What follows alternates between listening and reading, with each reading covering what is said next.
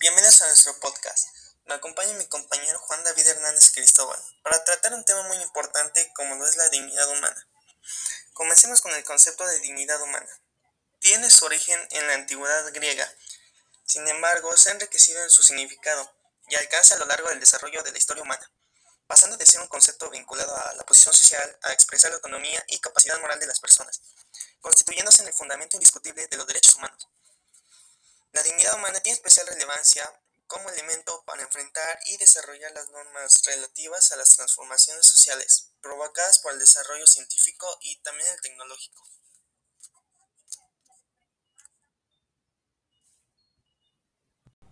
De acuerdo a lo que dijo mi compañero Ricardo Ángel Águila Osorio, en el siglo pasado, como realización de las ideas liberales, la democracia se impuso en la teoría y en la práctica como el único régimen posible para las sociedades modernas, en especial a partir del fin de la Segunda Guerra Mundial y la creación de la Organización de las Naciones Unidas, todas las naciones que no contaban con regímenes democráticos o que conservaban instituciones no democráticas, paulatinamente fueron modificando sus marcos constitucionales y estructuras políticas para instaurar modelos democráticos, al menos en su diseño. Un impulso importante para ello fue la consolidación de la ONU, el empuje económico y político del imperialismo de los Estados Unidos y la construcción de la Unión Europea, pues en todos los casos el paradigma fundamental era precisamente la necesidad de existencia de regímenes democráticos, como un requerimiento para el mantenimiento de relaciones sanas entre los países, y considerando como justamente lo contrario de los regímenes comunistas, totalitarios bajo la órbita de la Unión Soviética. En América Latina vivimos en el último cuarto del siglo pasado el fin de las dictaduras militares y gobiernos totalitarios de tipo populista, para dar paso a la formación de regímenes democráticos, con más o menos desarrollo y consolidación, pero finalmente de inspiración demócrata.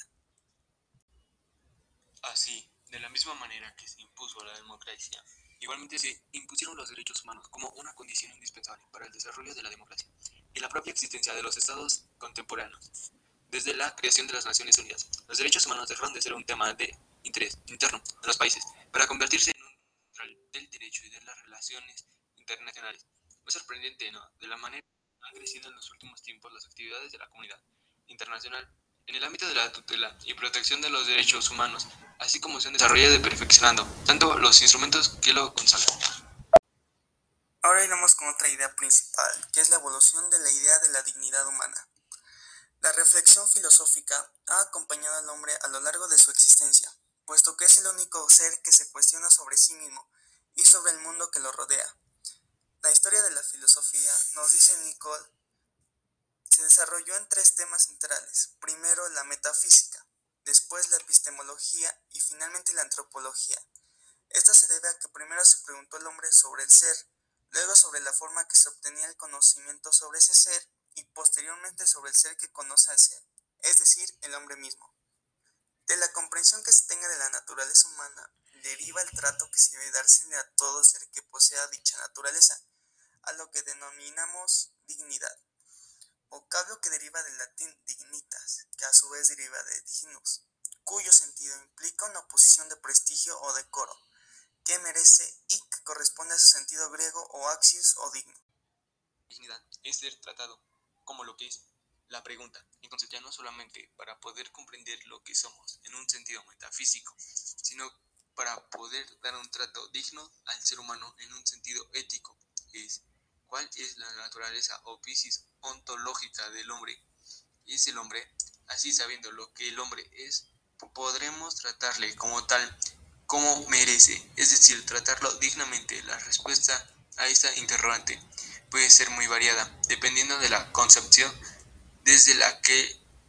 se formule el ámbito cultural e incluso de las creencias.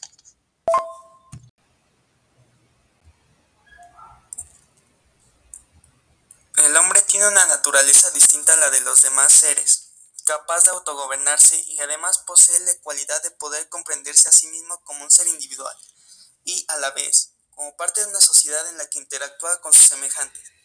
Aunque se identifica con sus iguales, no se comporta de manera idéntica a ellos, puesto que no solamente tiene que ser, sino que puede tener modos de ser. Sí, la noción de dignidad humana es uno de los conceptos que en el ámbito del derecho de la filosofía presentan mayores problemas para su esclarecimiento y definición, en gran medida porque depende de la concepción filosófica en la cual se fundamente en la argumentación. Por ello, tal vez la conceptualización de la dignidad más utilizada en la actualidad tiene un carácter meramente instrumental en la que se hace referencia a la dignidad como el trato o el respeto debido a las personas por su sola condición del ser humano, pero sin llegar a señalar las razones o el por qué se le debe ese trato, con lo que se deja a otros ámbitos de reflexión e indigar sobre la naturaleza humana o las características de lo humano que sustenta la dignidad. Ahora iremos con otra idea principal que también es muy importante, como lo es la dignidad y derechos humanos. La dignidad humana ha estado permanentemente presente en las normas jurídicas en cada momento del desarrollo de la humanidad.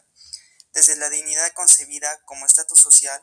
esta se reflejaba en normas sociales que terminaran dando contenido a normas jurídicas. Sin embargo, el tema de la dignidad humana cobró una mayor importancia para el derecho a partir del desarrollo de la dignidad de la persona como un valor intrínseco de los individuos y por tanto su respeto y tutela en las relaciones sociales tomó una especial dimensión al considerarse primero como un deber moral y posteriormente como un deber jurídico. Así se desarrolló la norma, la idea del ius gentium o derecho de gente, que es el que debía aplicarse a cualquier persona, a diferencia del derecho de los ciudadanos, el ius civili. Es verdad que en esta época existía legalmente la esclavitud, que pone en deuda, por supuesto, el respeto a la dignidad y a la condición humana, por sí misma, como la entendemos actualmente. Sin embargo, siempre se buscó una causa que justificara esos sometimientos y vulneración a la dignidad como podría ser considerado la existencia de inferioridad natural o la condición de haber sido derrotado en la guerra. Esto es muy interesante. Por ejemplo, el debate que se dio a raíz de la conquista y colonización de América por España, en el marco de lo que se denominó la controversia de Indias, en la que la propia corona española propició el debate entre los más importantes intelectuales de la época, en relación con el trato que debía darse a los naturales de las Indias, así como sobre la propia naturaleza de los indígenas, bajo la idea clara de que si eran considerados seres humanos, debían ser tratados como tales, esto es, debía respetarse la dignidad. Sin embargo, la incorporación de manera plena de la dignidad humana al mundo del derecho se da a partir del desarrollo de la modernidad y las doctrinas liberales e individualistas, incorporándose incluso como contenido de los textos constitucionales de forma globalizada, lo que se dio conjuntamente con el inicio del proceso de internalización de los derechos humanos, que hasta que ese momento se habían venido entendiendo como un tema interno de los estados, en gran medida centrado en la relación de la autoridad con los gobernadores, pero que a raíz del fin de la Segunda Guerra Mundial de las aberraciones que se cometieron en los campos de batalla, tanto en la Primera como en las Segundas Guerras, muy especialmente el desarrollo de los campos de concentración y exterminio del genocidio judío, los experimentos con seres humanos, las prácticas genésicas y eutanísicas provocaron que los derechos humanos pasaran a convertirse en tema central de las preocupaciones internacionales. Por último, hablaremos un poco sobre la dignidad y bioética. En la actualidad, uno de los ámbitos de reflexión social en los que se tiene mayor importancia la idea de la dignidad humana es en el de la bioética, disciplina nacida apenas en los años 70 y que pretende ser un espacio de reflexión ética para hacer frente a las nuevas capacidades humanas para interactuar con el entorno vivo, el bios, gracias al desarrollo de la ciencia y la tecnología, pudiendo afectarlo de manera tal que se ponga en riesgo la supervivencia misma de la humanidad. Eh, la bioética, como una disciplina joven que está aún en deformación, con especiales dificultades en su desarrollo, dada la necesidad de la interdisciplina para lograr avances y desarrollar consensos y principios que puedan ser eficientemente institucionalizados en la sociedad, pues como una disciplina moral aspira a dirigir o orientar la conducta humana. que abordaba la temática de la biotécnica desarrolla una definición de la disciplina. La mayoría de ellas pueden considerarse válidas, en especial si las referimos a un ámbito determinado.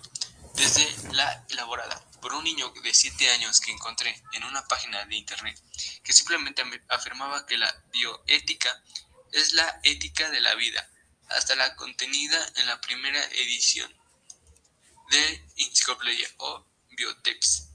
que la conceptuaba como el estudio sistemático de la conducta humana en el campo de la ciencia de la vida y la salud. Examina a la luz de los valores y principios morales, o incluso la de la segunda edición de la misma enciclopedia, que recogiendo los trabajos de la reunión del convenio de Eris de 1991, pretendió ser más precisa al señalar bioética es un término compuesto derivado de las palabras griegas bios, vida,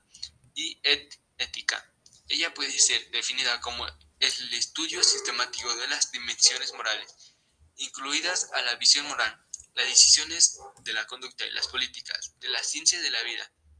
y del cuidado, cuidado de la salud, usando diversas metodologías éticas. De la misma manera que hay muchos intentos de definición, hay también diversas concepciones de la bioética, que van desde la claramente confesional, en muchas ocasiones dogmática, desarrollada tanto por autores vinculados a alguna confesión religiosa como en documentos oficiales de la Iglesia, hasta la bioética principalista,